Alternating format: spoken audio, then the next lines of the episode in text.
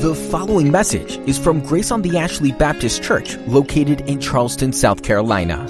For more information about Grace on the Ashley, visit graceontheashley.org.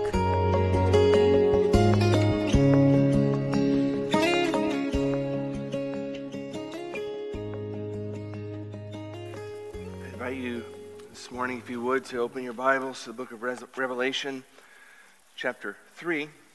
We find ourselves this morning coming to the very end of our study of the first few chapters here of uh, Revelation, the study we've called Seven Letters. Uh, we come to the final of the seven churches that Christ had a message for, and uh, we bring this series to a conclusion beginning in verse 14, following all the way down to 22. Jesus says, and John writes these words He says, To the angel in the church at Laodicea, write the words of the Amen, the faithful and true witness, the beginning of God's creation. I know your works. You're neither cold nor hot. Would that you were either cold or hot. So, because you're lukewarm and neither hot nor cold, I will spit you out of my mouth. For you say, I'm rich, I've prospered, and I need nothing, not realizing that you're wretched, pitiable, poor, blind, naked. I counsel you to buy from me gold refined by fire so that you may be rich, and white garments so that you may clothe yourself, and the shame of your nakedness may not be seen. And salve to anoint your eyes so that you may see. Those whom I love, I reprove and discipline. So be zealous and repent. Behold, I stand at the door and knock. If anyone hears my voice and opens the door, I'll come into him and eat with him, and he with me. The one who conquers, I'll grant him to sit with me on my throne, and I also, as I also conquered and sat down with my Father on his throne. He who has an ear, let him hear what the Spirit says to the churches. Let's pray together. Lord, we, we come to the, the last and final church, and we've, uh, we've been challenged in these, in these last six weeks as we've uh, sort of gotten a, a, bird's eye view of your performance evaluation in the life of six churches, and today, number seven. We've seen in this, Lord, your kindness and your grace and your perseverance with your people. But we've also seen in it, Lord, your seriousness. And we've seen with, with great sobriety, Lord, how you have come to churches and spoke truth that was hard to hear in many cases. In fact, threatened judgment that was severe. And yet, your threats, Lord, were not meant to, uh, to be threats that were executed. They were threats meant to draw your people to repentance and faith so that they might avoid the threat because you're a gracious God who's long suffering and faithful. And so today, Lord, as we look at this final church, we have one last opportunity to reflect at our own church and reflect on our own lives and our own contribution to the life of the body of Christ. And Lord, as we come to the last, it's the most severe and, and perhaps the most penetrating for us. So we pray, Lord, you give us eyes to see and ears to hear and hearts that are open to true evaluation of ourselves. Speak to us by your Spirit. Draw us to respond as we need to, that your glory might be on display in us and through our church. We pray these things in Christ's name. Amen. You don't have to turn there, but back in Luke chapter 12 beginning in verse 16, we, we jump into the life and ministry of Jesus. And Jesus is teaching his people and those who've gathered around him in parables. He's telling stories that, that convey a spiritual truth. And on this particular occasion, Luke records for us these words. And he told them a parable saying, The land of a rich man produced plentifully. And he thought to himself, What shall I do? For I have nowhere to store my crops. And he said, I'll do this. I'll tear down my barns and I'll build larger ones, and there I'll store all my grain and my goods, and I'll say to my soul, Soul, you have ample goods laid up for many years. Relax, eat, drink, be merry. But God said to him, You fool. This night your soul is required of you, and the things you've prepared, whose will they be? So is the one who lays up treasure for himself and is not rich toward God. It's a, it's a sad story that Jesus tells. It's a story that pictures a man who has worked hard farming and he's brought in tremendous harvest. In fact, the, the, the, the, the return that he's gotten on his labor is so significant that it presents to him a problem. What was the problem? The problem was he had so much that he had no room to store it. And so it's a real problem, right? To, to bring in so much income that you have nowhere to put it, that you have to figure out some solution to that problem. And so he thinks to himself, Self, what am I going to do with this thing? And he says, Aha, I got it. I'm going to tear down my barns and I'm going to build bigger barns. And I'm going to fill those up. And when those are filled up, I'm going to have plenty of stuff. And that's exactly what he did. And once I've got that all filled up, I'll have plenty to coast for the rest of my, my life. I can just sit back, I can chill out, I can relax, I can eat, I can drink, I can be merry. It's a man who is living his life with no thoughts of God. He's a man who's living his life in utter self sufficiency, self dependence. He's got a life plan, he's got a business, and he's working his plan and he's working his business, and it's working out so far, and his business is working out today. He's planning his future, yet he's planning his future with no regard for God. He's got his plan, he's storing up his wealth, for his retirement, and he's storing it up. And once he gets it stored, he's going to relax and eat, drink, and be merry. That's his plan. It's a plan that's not altogether different from the American dream, in fact, is it? You could say he's an American way too early in the wrong part of the world. He thinks it's a good plan. It's a plan that would be popular in his day. It's a plan that's popular in our day. The problem is when Jesus evaluates his plan, he has a different view. He doesn't say, man, you're a smart guy. You figured out how to solve that problem, how to store up more stuff so that you get plenty for your retirement. What he says is, you're a fool. You're an absolute fool. In fact, you're going to die tonight. And all the stuff you prepared and laid up, who's going to get it? Who's going to get it? See, the problem in his life was he had laid up treasure for himself, Jesus says, but he wasn't rich toward God. He had lived his whole life through this lens of self sufficiency and self dependence. And in the end, it was futile, and it cost him his life and his even, even his soul. It's an important backdrop for us as we start to look into this last church in Revelation chapter 3, the church at Laodicea. It is the last of the churches to which Jesus speaks, and and uh, at least by my reading, the most severe of the messages that Jesus has to deliver. In similar fashion to Sardis that we looked at last time, he, he doesn't have anything really good to say to this church, only challenges. And so it's a sad thing to read, it's a frightening thing to consider. It would be a ter- terrifying message to hear if that was the evaluation that Christ had for your church. And it would be a terrifying thing to hear if that was the evaluation that Christ had for your life. But before we dive into the actual evaluation, we need to know just a little bit about Laodicea. If you were to look at the map, we followed the, the, the red line there from, from John on Patmos over to Ephesus, all the way around now to Laodicea, the furthest out of the churches. Laodicea was a, a few, just a simple few things you need to know about this city. It was a, it was a banking center. It was a wealthy, wealthy city. It was a, a city where banking was very important and people stored up their wealth. And it was a place where people came to store wealth and to accumulate wealth and to grow their wealth. It was situated right at the crossroads of three main highways, so there was trade coming from every direction. It was a convenient place, but it was a wealthy, well to do city. It was also a fashion center kind of a place. There was something unique about this particular city.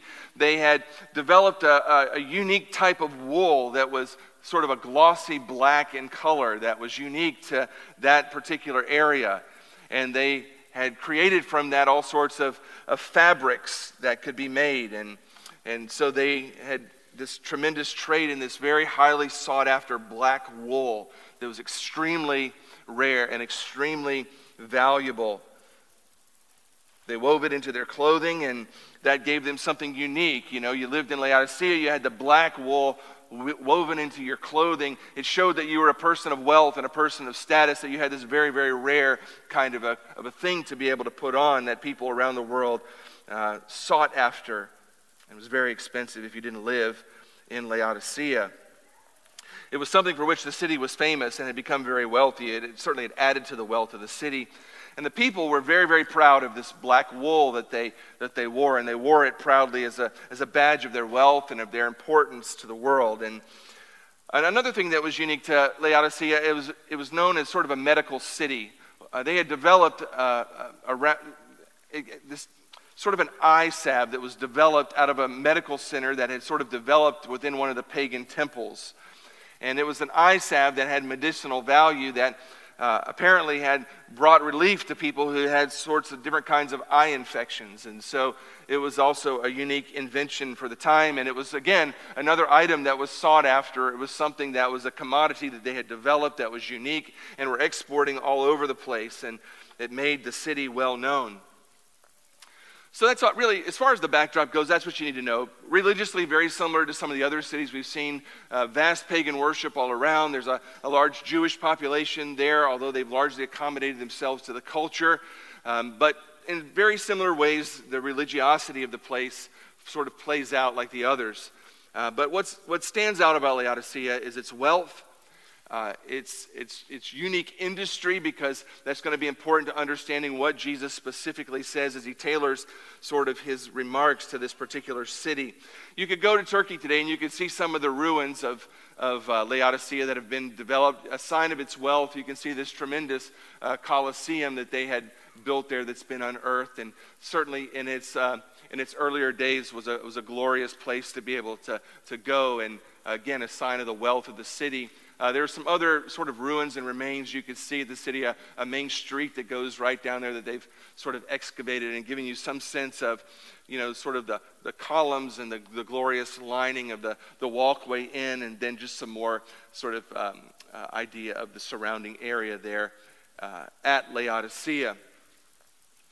And it's to this wealthy church, it's to this church that's well known for this famous industry that Jesus speaks. The church exists inside the city. And you know, it's, it's, it's we're going to find here something that I think is fairly true and fairly uh, conventional, at least, uh, throughout these letters and probably throughout time, that the church tends to reflect the culture around it unless they intentionally try to be countercultural in their culture. That's a lot of words for culture. But you get the idea. Uh, and what we're going to find is this church at Laodicea has done just that very thing. They have accommodated the culture, and the problems that are endemic to the culture around them in this city are problems that are now problems for the church. They haven't been able to resist the things that are happening around them. In fact, they've embraced them. And so Jesus writes to the church and he evaluates them. And he identifies himself in the beginning, just like he does to all the others. He says in verse 14 to the angel of the church at Laodicea, Write the words of the Amen, the faithful and true witness, the beginning of God's creation. Some of this is similar to how he's identified himself before. He certainly called himself the faithful and true witness. We've seen that as we've worked our way through the first couple of chapters here. It's just a reminder again that he knows the truth. Jesus knows the truth. He's faithful and he's true.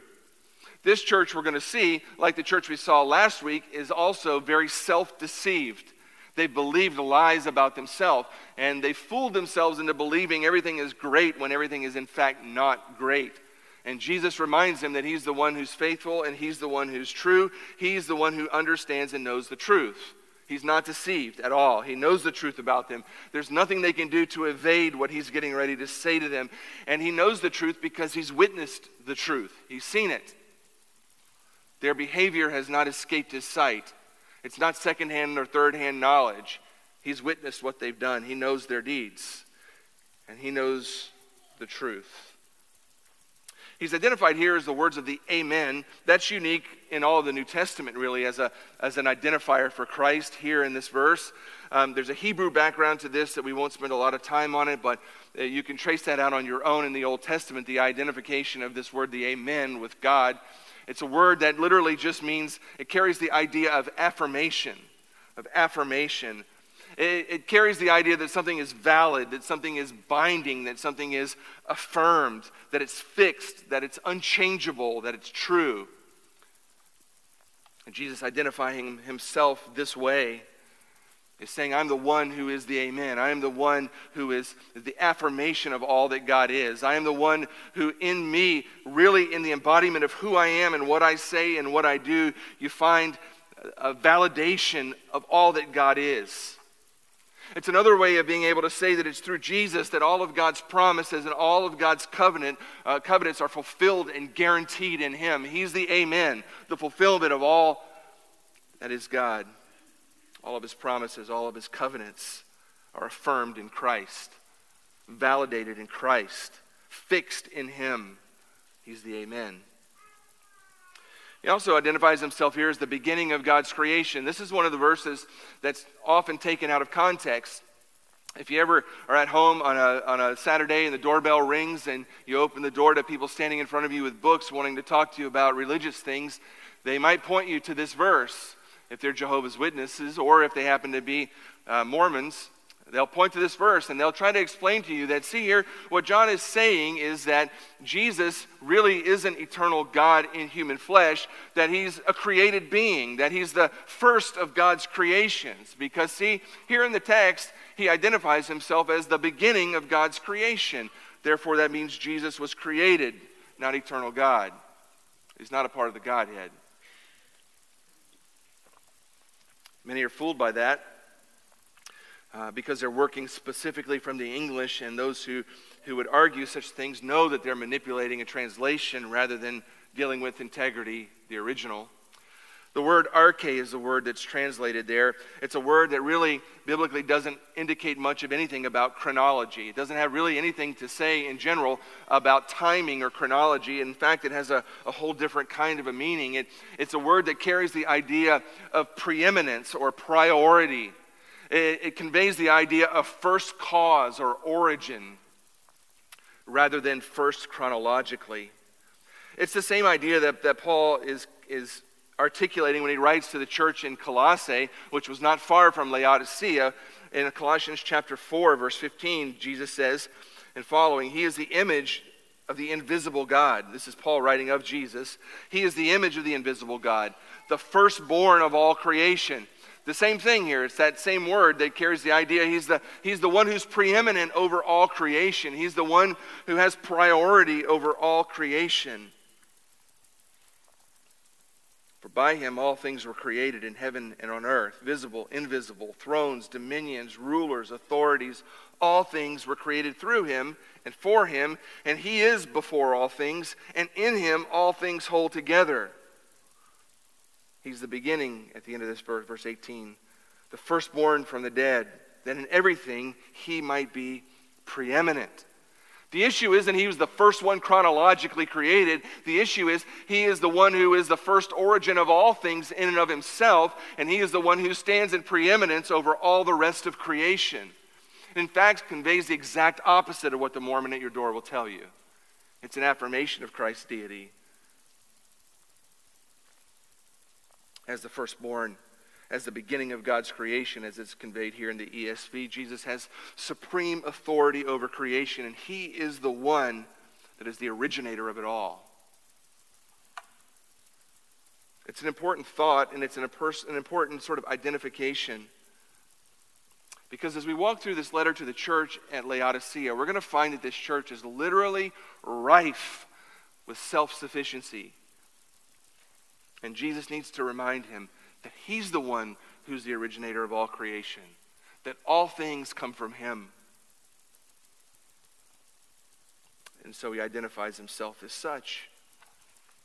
Again, in the earlier letters, we would see a commendation after the identification of the author, right? We would see, you know, there, there, there's some things good going on in your church. You know, you're loving or you're persevering or something along those lines. But here, there's absolutely nothing good to say. Christ skips beyond any, any kind words or any good things.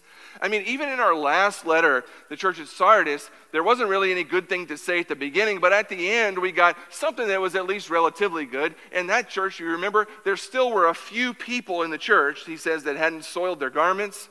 There was still a, a little remnant within that church that, that there was hope, right? There were still some people who were sort of a, a shining bright light in the midst of a darkened church.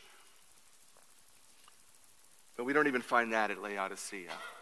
There's literally nothing good here. And so he jumps right into the challenges. He says, Know your works. You're neither cold nor hot. Would that you were either cold or hot. So because you're lukewarm and neither cold nor hot, I'll spit you out of my mouth. This church is a very, very serious problem. It's a very serious problem. And he identifies the problem right at the shoot, and he doesn't beat around the bush, and he doesn't soften the blow. He says, Here's my evaluation of you. You're not hot, you're not cold, you are lukewarm. Lukewarm is not a term we use all that often, but it's a term that I trust you're familiar with, right? Lukewarm, you know what that conveys? Frankly, nothing is really good lukewarm. Can you think of anything that's good lukewarm? At least as far as food goes? I mean, you either want your food hot or you want it cold. You don't really want it lukewarm. I mean, I like to drink coffee, and, and there's a lot of people who like to drink coffee apparently these days because there's coffee shops everywhere. And you can go into a coffee shop and you can get you a nice piping hot cup of coffee or any number of varieties of coffee popping, piping hot. Or you can go into Starbucks and you can, they have this thing that, that I think some deranged people drink somewhere that's called cold brew. I don't know why you'd want that, but it's a kind of coffee that's served cold. And um, maybe if you live somewhere where it's really hot, you want the cold brew. You can get good coffee apparently that's cold brewed and you can get it that's hot. But nobody, and I mean nobody, I've been to Starbucks and coffee shops a lot. I've never heard anyone walk in the door and say, Yes, I'd like a grande lukewarm latte, please. nobody ever says that. You don't want something that's lukewarm. I like soup. Hot soup is good, but if you ever been in a restaurant, you ordered soup and you go take a bite of it and it's just kind of room temperature or lukewarm, it's just like, oh, what is this? Not good. It's not good. I can remember when I was at, in Bahrain in the, um, the hot months of the summer when it was really hot, one of the things that they had done to sort of help with that is strategically throughout the, the installation, they had placed these big, um, uh, like coolers with doors that you open up that are full, full of bottled water that would be cold. And so they were strategically pl- placed around the base so that when you were walking around in the, in the heat of the day, you could get, grab one on the go and, and get some, uh, you know, refreshing drink of cold water. And it was really great that they did that. It was helpful, very helpful, because it's important in, in places like that to stay hydrated for your health. And it was also just refreshing when it's hot. And, and but what would happen inevitably in a base full of uh, Navy personnel uh, of, of all shapes and sizes and intellects and, and so forth, you would, you would find somebody would go buy one of those things, they'd grab a, a bottle of cold water and they'd leave the door like that open so that, you know, it sat there all day like that. And you'd be kind of walking around the base, you know, boiling hot, dripping sweat, and you'd see that cooler in the distance. You're like, oh, I need a refreshing drink of water. And you'd go reach in and you'd grab one, and it would be like warm, warm and you, and you start saying ugly things under your breath about whoever that sailor was that did that. I hope I find him. I'm going to do nasty things to this guy who opened this up. I was looking for a refreshing cold drink of water and I got lukewarm. Nasty. You ever had, you ever done, you ever had a drink that, that you go to grab and you think it's one thing and you're expecting something cold and you, you grab it and you drink it and it's not, or you think it's hot and you drink it and it, it just makes you make a face and you just want to literally spit it out. And nothing's good lukewarm. So it's not a compliment when Jesus says to the church at Laodicea, You're lukewarm. Apparently, historically, things weren't good that way either.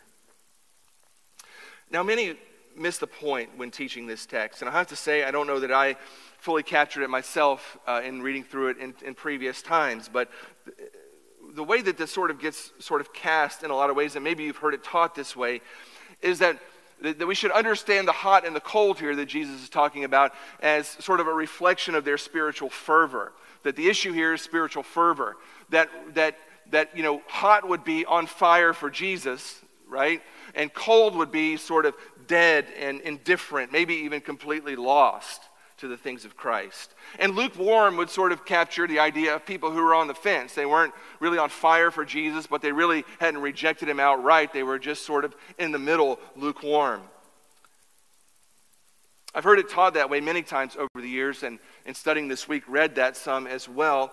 Um, but one of the things that had sort of always bugged me in the back of my mind and thinking through the text that way was why would Jesus say, I wish you were, I'd rather you be cold than lukewarm? Why would Christ want someone to be completely indifferent rather than just on the fence? Why would it be better for someone to be absolutely rejecting Christ than to be somewhere in the middle? Now, there are a lot of people who have explanations to answer that question. I, I don't find them satisfying, to be honest with you.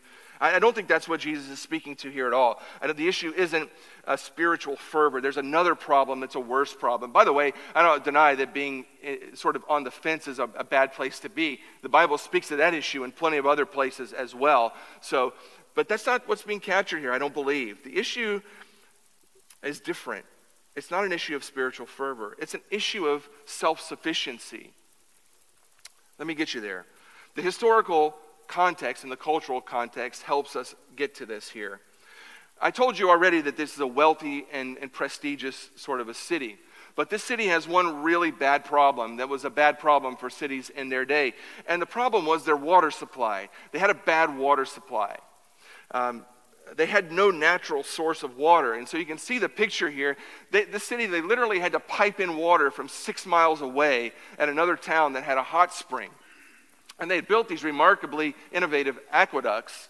Can you imagine? Any of you who's ever worked on plumbing before in modern days? Can you imagine piping water like that through you know these, these stone and terracotta pipes that you run, some of it underground and some of it above ground? Um, but they had no natural source, so they had to pipe it in and this sort of thing, and it ran along an, an aqueduct. You can see another picture of, of one of these, you know, uh, sort of terracotta pipes that, that they were using to pipe in their water. But the water came from a hot spring six miles away, across an aqueduct that they had built, and through these, this kind of piping into Laodicea. But by the time it left the hot spring and traveled through the aqueduct six miles and it got to Laodicea, it wasn't hot anymore. It was just, guess what? It was lukewarm. It was lukewarm. And as they've done excavation of the pipes, like you saw there, one of the things that they noticed in the pipe is these pipes were caked with all sorts of mineral sediment. It made it very clear and evident that this water that was being piped in from this particular hot spring was full of sediment, and they were well known for having nasty water. And it was because it wasn't clean and pure water. It had this, you know, if you've ever lived somewhere where you maybe had a well and you have like that sulfur smell and sulfur taste to it here. So think about that ramped up about 20 times because this water is mineral laden coming from a hot spring. It's going six miles and it gets there and it's really nasty water. It tastes terrible.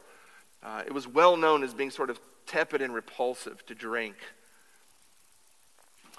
And it stood in great contrast to two other cities that were nearby. So, just a few miles away was the city of Hierapolis, and Hierapolis was known because they had a very famous hot spring there. It was sort of a resort town that people traveled to uh, to go get into the hot springs because they believed that it had sort of healing qualities, medicinal value. And so people came from all around to get into the hot springs because it had healing properties. And so it was something that drew people, that hot water in Colossae, I mean, in, in Hierapolis. But if you went the other direction to Colossae, to whom Paul wrote, they were known for the opposite. They were, they, that city was built right next to a, a, a, very large mountain, and their water supply was, was water runoff from the mountains. And it was this cool, refreshing, wonderful tasting water that had run down that mountain and came straight into Colossae.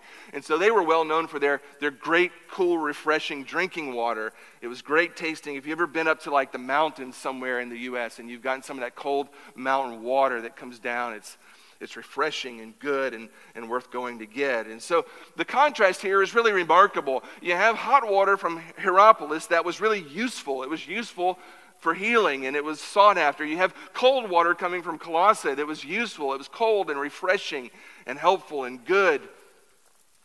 But in contrast to those, you have the water of Laodicea that's lukewarm and tepid and nasty and utterly useless. The contrast was clear. And Jesus is reviewing the church, and he's saying to the church, Hey, church in Laodicea, when I look at you, you're a lot like the water in your city. You're lukewarm. You're disgusting. You're useless. I'd rather you, I, I, you know, I'd rather you be hot. I'd rather you be hot like Hierapolis. At least that hot water is good for something. It's useful. Or cold like Colossae. It's cold and refreshing. It's useful. It does something good. It provides a good benefit. You're just lukewarm. It's utterly useless and nasty and disgusting. And like people do with your water, I'm going to do with you. I'm going to spit you out. Summarize all that down to a simple translation. You're a useless church. You make me sick. You make me sick. You make me want to vomit you out of my mouth.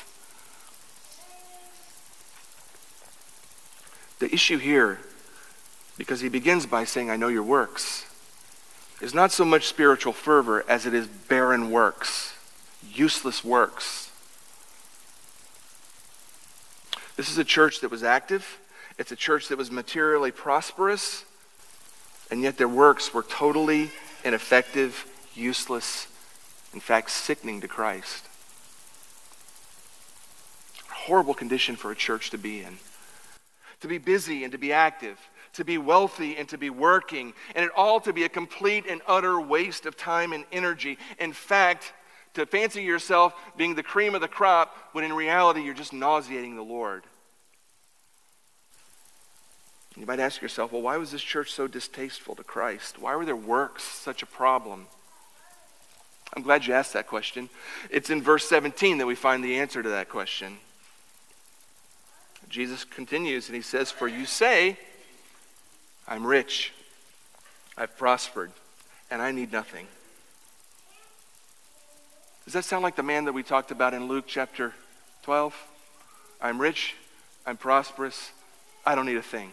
I've got everything I need. Not realizing that you're wretched, pitiable, poor, blind, and naked. What a description. Here's the problem this is a church that's busy and wealthy and active, and Christ is, is disgusted with them because they're lukewarm. Their works are literally useless, and they're useless because they're completely done in a spirit of utter self sufficiency. They're operating solely out of the flesh with not a shred of dependency on Christ. They look at themselves in the mirror and they say, We're rich, we're prosperous, we don't need a thing. We've, got, we've, we've done everything for ourselves. We don't need to look to Christ for anything. We don't need to depend on Christ for a thing. They're rich and they think they've got everything they need. Their money had given them a sense of false security. And God had warned his people about this long, long ago. All the way back in Deuteronomy chapter 8. You remember when, when God was leading his people into the promised land, and he knew, he knew what was getting ready to happen when they entered the promised land and things got better for them. He knew that there was a temptation towards self sufficiency. And so he warns the Israelites severely, beginning in verse 11 of Deuteronomy chapter 8. Listen, he says, Take care lest you forget the Lord your God by not keeping his commandments and his rules and his statutes, which I command you today. Lest when you've eaten and are full and have built good houses and live in them, and when your herds and your flocks multiply, and your silver and your gold is multiplied, and all that you have is multiplied, then your heart be lifted up and you forget the Lord your God. That's what happens. You get wealthy and you no longer feel like you need anything. And the longer you go feeling like you don't need anything, it doesn't take very long to forget how much you really need God. And you forget who's the source of all the stuff that you have. Forget the Lord your God who brought you out of the land of Egypt, out of the house of slavery, who led you through the great and terrifying wilderness uh, with its fiery serpents and scorpions and thirsty ground where there was no water, who brought you out of the flinty rock, who fed you in the wilderness with manna that your fathers did not know, that he might humble you and test you to do you good in the end. Beware lest you say in your heart, My power and the might of my hand have gotten me all this wealth. You see, that's what happens. The Lord blesses and the Lord blesses and the Lord prospers and the Lord prospers. And the next thing you know, you're looking in the mirror going, man, I've done pretty well for myself. He says, You shall remember the Lord your God. It's He who gives you power to get wealth. And He does it that He might confirm His covenant that He swore to your fathers. It's the pattern that plays out all throughout the Old Testament. Prosperity leads to forgetfulness, forgetfulness leads to pride, pride leads to self sufficiency. And that's exactly what had happened to this church. Like their city, they were wealthy and self sufficient. Didn't think they needed anything from God, and so they no longer looked to Him for anything. They operated utterly out of the flesh so self sufficient. This is an attitude of the city. This city was so wealthy. In 60 AD, AD 60, there was a, an earthquake that devastated the city, and Rome had offered assistance to rebuild the city. And this city was so wealthy and self sufficient that they literally denied Rome and said, We don't need your, your government assistance, if you will. We'll rebuild the city on our own. And they did. It was this independent spirit of self sufficiency that had infiltrated the church. And now this church is operating completely out of the flesh. There's no room for faith whatsoever. They don't believe they need faith. They've got everything they need. They don't need a thing. They're not looking to God for anything. Faith, by definition, is trusting God to provide your needs, to provide your power for your ministry. You need faith Without faith, it's impossible to please God, is what the New Testament teaches. And when you have everything you need, you look at yourself and you begin to operate in such a way that you don't need faith anymore. You don't operate on faith anymore because you don't think you need anything anymore. This church doesn't really need God. In fact, they don't think they need anything. They're just fine, they've got everything under control. Faith always involves a level of risk. There's always an element of trusting God to provide in faith. Always. If there's not an element of risk, if there's not an element of trusting in there, then it's not living by faith, it's living by sight. We're living by sight when we can see how everything is going to turn out, when we have all the stuff up front that we need to succeed, and we operate off of that sort of platform. We're operating by sight. Operating by faith is moving forward uh, to the call that God has placed in front of you, knowing that you don't have everything you need, knowing that what you have is insufficient for the call, trusting that God is going to then provide you, and looking to Him every step of the way to make it happen. That's not how this church is operating. They're not looking to Christ, they're looking to themselves. Some examples. We think of Abraham. Back to Hebrews chapter 11, verse 8. We're told Abraham, by faith, obeyed when he was called to go out to a place he was to receive as an inheritance. And he went out not knowing where he was going. God called Abraham, said, Abraham, I want you to go to this land that I've designed for you. Take off and go. He doesn't give him a map, he just tells him the general direction and says, Take off. And Abraham has a choice. Am I going to live by faith or am I going to live by sight? Living by faith looks like packing up your family and heading in that direction and trusting that God is going to give you the details along the way and get you to your destination. That's what Abraham did. It's what Jesus did with his disciples when they had encountered the big crowd of 5,000 people that were hungry. And they said to Jesus, These people are hungry. We don't have any food. And Jesus says to them, I got an idea. You go feed them. But Jesus, all we have is a few fish and some bread. Go feed them. Okay. And so you start feeding them, and the next thing you know, God provides. That's operating by faith. This is the opposite of this church. This church is operating solely in the flesh, absolutely solely in the flesh completely self sufficient. And the sort of the linchpin of that is in verse 20. The saddest reality of all Jesus Christ pictured standing outside the door of the church.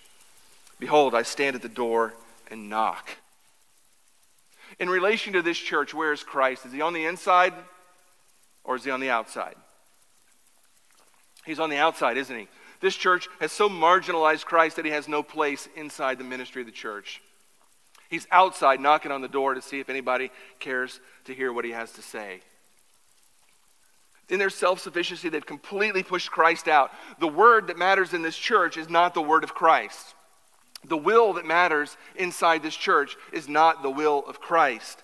The mission that matters on the inside of this church is not the mission of Christ. The vision for the future of this church is not the vision of Christ. He's not even consulted, he's not even in the room.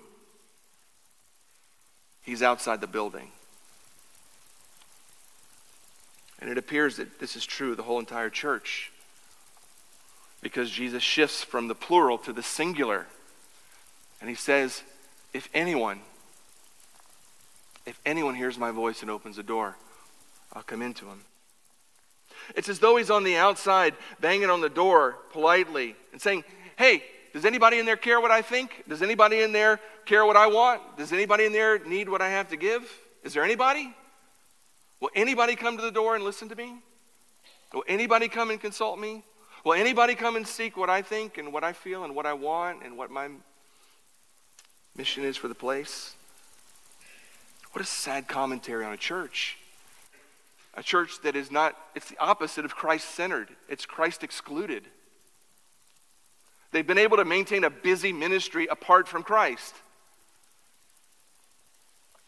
A church where Jesus is on the outside is an absolute joke. It's not a church. And it's disgusting to Christ. It's a waste. It's, a, it's an exercise uh, in absolute futility. It might be busy, it might be big, it might be wealthy, it might have a lot of people, it may have a great reputation, but at the end of the day, it makes Christ sick and he wants to spit it out of his mouth. What a sad commentary on a place that bears the name of church. This church is in danger. It's in danger. They're uttering, uh, operating utterly on the flesh. And Jesus says that there's still hope. But here's what you need to do verses 18 and 19. I counsel you to buy from me gold refined by the fire, so that you may be rich, and white garments, so that you may clothe yourself, and the shame of your nakedness may not be seen. Salve to anoint your eyes, so that you may see. Those whom I love, I reprove and discipline, so be zealous and repent. These people thought they had it all, man. They thought they were on the top of the world. And Jesus says to them, You're lukewarm. You think you've got it all? Here's how I see you you're blind, you're naked, you're pitiful, and you're poor. Those words were carefully chosen by Christ, right? Because this city prided itself on its wealth. But Jesus says, and the kind of wealth that matters, you're utterly poor. They prided themselves on their on their black wool clothing. And Jesus says, When I look at you spiritually, you're naked, you're shameful and exposed. They prided themselves on this eye salve that could restore people's sight. And Jesus says, When I look at your church, you know what you are? You're utterly blind. So, what you need to do is you need to go on a shopping trip, but you need to change suppliers. You need to come shopping for the things that I can give you. Oh, and by the way, your earthly wealth that you've stored up for yourself, it's utterly useless currency in my world. You need to come buy from me gold. He calls it gold refined in the fire. It's another way of saying what Jesus said in his ministry when he said you need to lay up for yourselves treasure in heaven, not treasure on earth where it's subject to decay. Lay up for yourselves treasure in heaven. You've been, you've been pursuing the wrong kind of wealth, and you need to come to me and you need to pursue the wealth that I can provide, a spiritual wealth that endures, the wealth of the soul that you're utterly poor in. You need to come to me and buy from me white garments, Jesus says. To people who are really fancy about their black wool, he says you probably need to put off your, your, your, your fancy to do black clothes and come buy the white garments from me. White garments all throughout Revelation speak of righteousness and purity. You just stop prancing yourself and parading, parading yourself around like you're somebody in your fancy clothes. What you really need is righteousness. You're running around in your black clothes, and all that does is show everybody what's really happening inside your heart. What you need is righteousness, and it only comes to me, and your money can't buy it. And he says, You need to come buy salve from me so you can see. For any human being to ever see the way Christ sees, he must open the eyes. It's a divine work to see and, and perceive and understand the truth. And these people are utterly self deceived. And they can put all the eye ointment that they make on their eyes that they want, and they'll never be able to see. The only way they'll ever be able to see is if they come to Christ and get from Him what He has to give. But it's not all lost, is it? He says, If anyone hears my voice and opens the door, there's still opportunity. I'll come into him, I'll eat with him. To eat with him is to share the main meal of the day, to sit down around the table and fellowship as brothers around the table. He hasn't completely sealed off the opportunity for this church. He may not be active in the church, but he hasn't left town. If anybody in this little church will open up the door and seek him, they'll find him. It's a sad, sad commentary on a church. To be busy and to be active and to be wealthy and to do all of that, that operating in utter self sufficiency, not looking to Christ for one doggone thing and thinking everything's fine. What they needed was to be like the tax collector in Luke chapter 18. This gives us a great picture of what this church needed. Verse 9, Jesus said, excuse me, Luke records, he also told this parable to some who trusted in themselves that they were righteous and treating others with contempt. Two men went up to the temple to pray, one a Pharisee and the other a tax collector. The Pharisee, standing by himself, prayed thus God, I thank you that I'm not like other men, extortioners, unjust, adulterers, or even like this tax collector. I fast twice, twice a week. I give tithes of all that I get. Again, another man who thinks he's pleasing God by operating in utter self sufficiency of his own, own, human works. But the tax collector, standing afar off, wouldn't even lift up his eyes to heaven, but he beat his breast, saying, God, be merciful to me, a sinner. That's what the church at Laodicea needed a dose of. Tax collectors were wealthy people too. But this tax collector was one who recognized that all the wealth that he had accumulated in his life by all sorts of means did not do one thing for his soul but condemn it. And so he understood that he needed to run to Christ and that he couldn't buy from Christ anything from his wealth, that his only hope was to plead for Christ to do for him what he could never do for himself, to depend fully on Christ rather than to keep depending on his own self. Christ, be merciful to me, God. I'm a sinner. I don't have any hope. My only hope is you, to depend on you. The heart of the gospel is not self sufficiency, it's always self denial. That's how we come to Christ deny ourselves, to take up our cross, and to follow Christ, depending upon Him every step of the way. Every step of the way. That's what the church in Laodicea needs, and it's what they're blind to. They're operating like the Pharisee in the parable. They think they're paragons of virtue and a church that should be envied, when in rea- reality they're nauseating Christ. There's only one way to come to Christ, and that's denying yourself. Recognizing that you're a sinner who has no hope. There's nothing you can do. There's no way by your own human effort that you can save yourself. You can't do enough good. You can't become religious enough. You can't go to church enough. You can't read your Bible enough. You can't do good for other people enough. Your only hope is to look to the cross of Jesus Christ, where the Son of God died and shed his own blood for your sins, to pay the full price, a price that you could never pay, and to submit your heart and your life to him, trusting in what he did for you, not trusting in what you do for him. That is the place where you have to enter a relationship with Christ. And it's only on a foundation of dependency upon Christ that a church can do anything that's meaningful in the world. And so it begs the question as we sort of bring this to a conclusion here what does this have to say about us? What are some questions that we need to ask ourselves congregationally and individually? Maybe some questions like this In what ways are our self sufficiency blinding us to reality? Are there ways that I'm trusting in myself rather than trusting in Christ?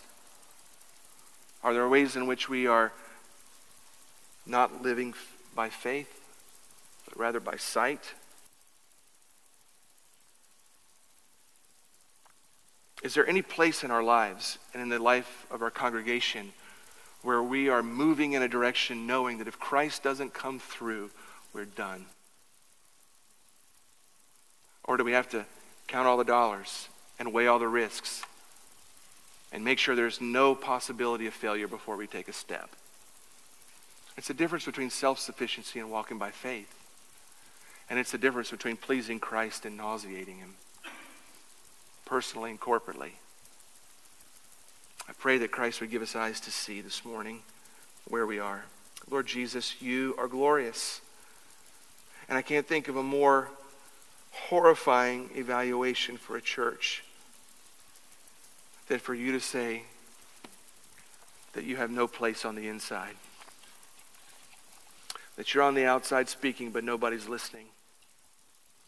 That you're on the outside with your power and your glory and your majesty and your truth, and nobody's paying one bit of attention.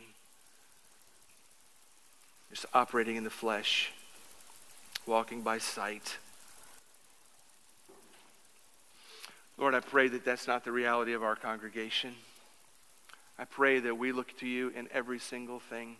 I pray that we live daily, weekly, monthly, yearly with the reality that if you don't provide for us, we're done. That if you don't supply truth, if you don't supply vision, if you don't supply every provision we need along the way, we'll never, ever do anything that's meaningful for your kingdom. Give us courage and give us faith to seek your face. May the first question not be something material, but the first question be what would Christ say? What does Christ want? What would Christ do?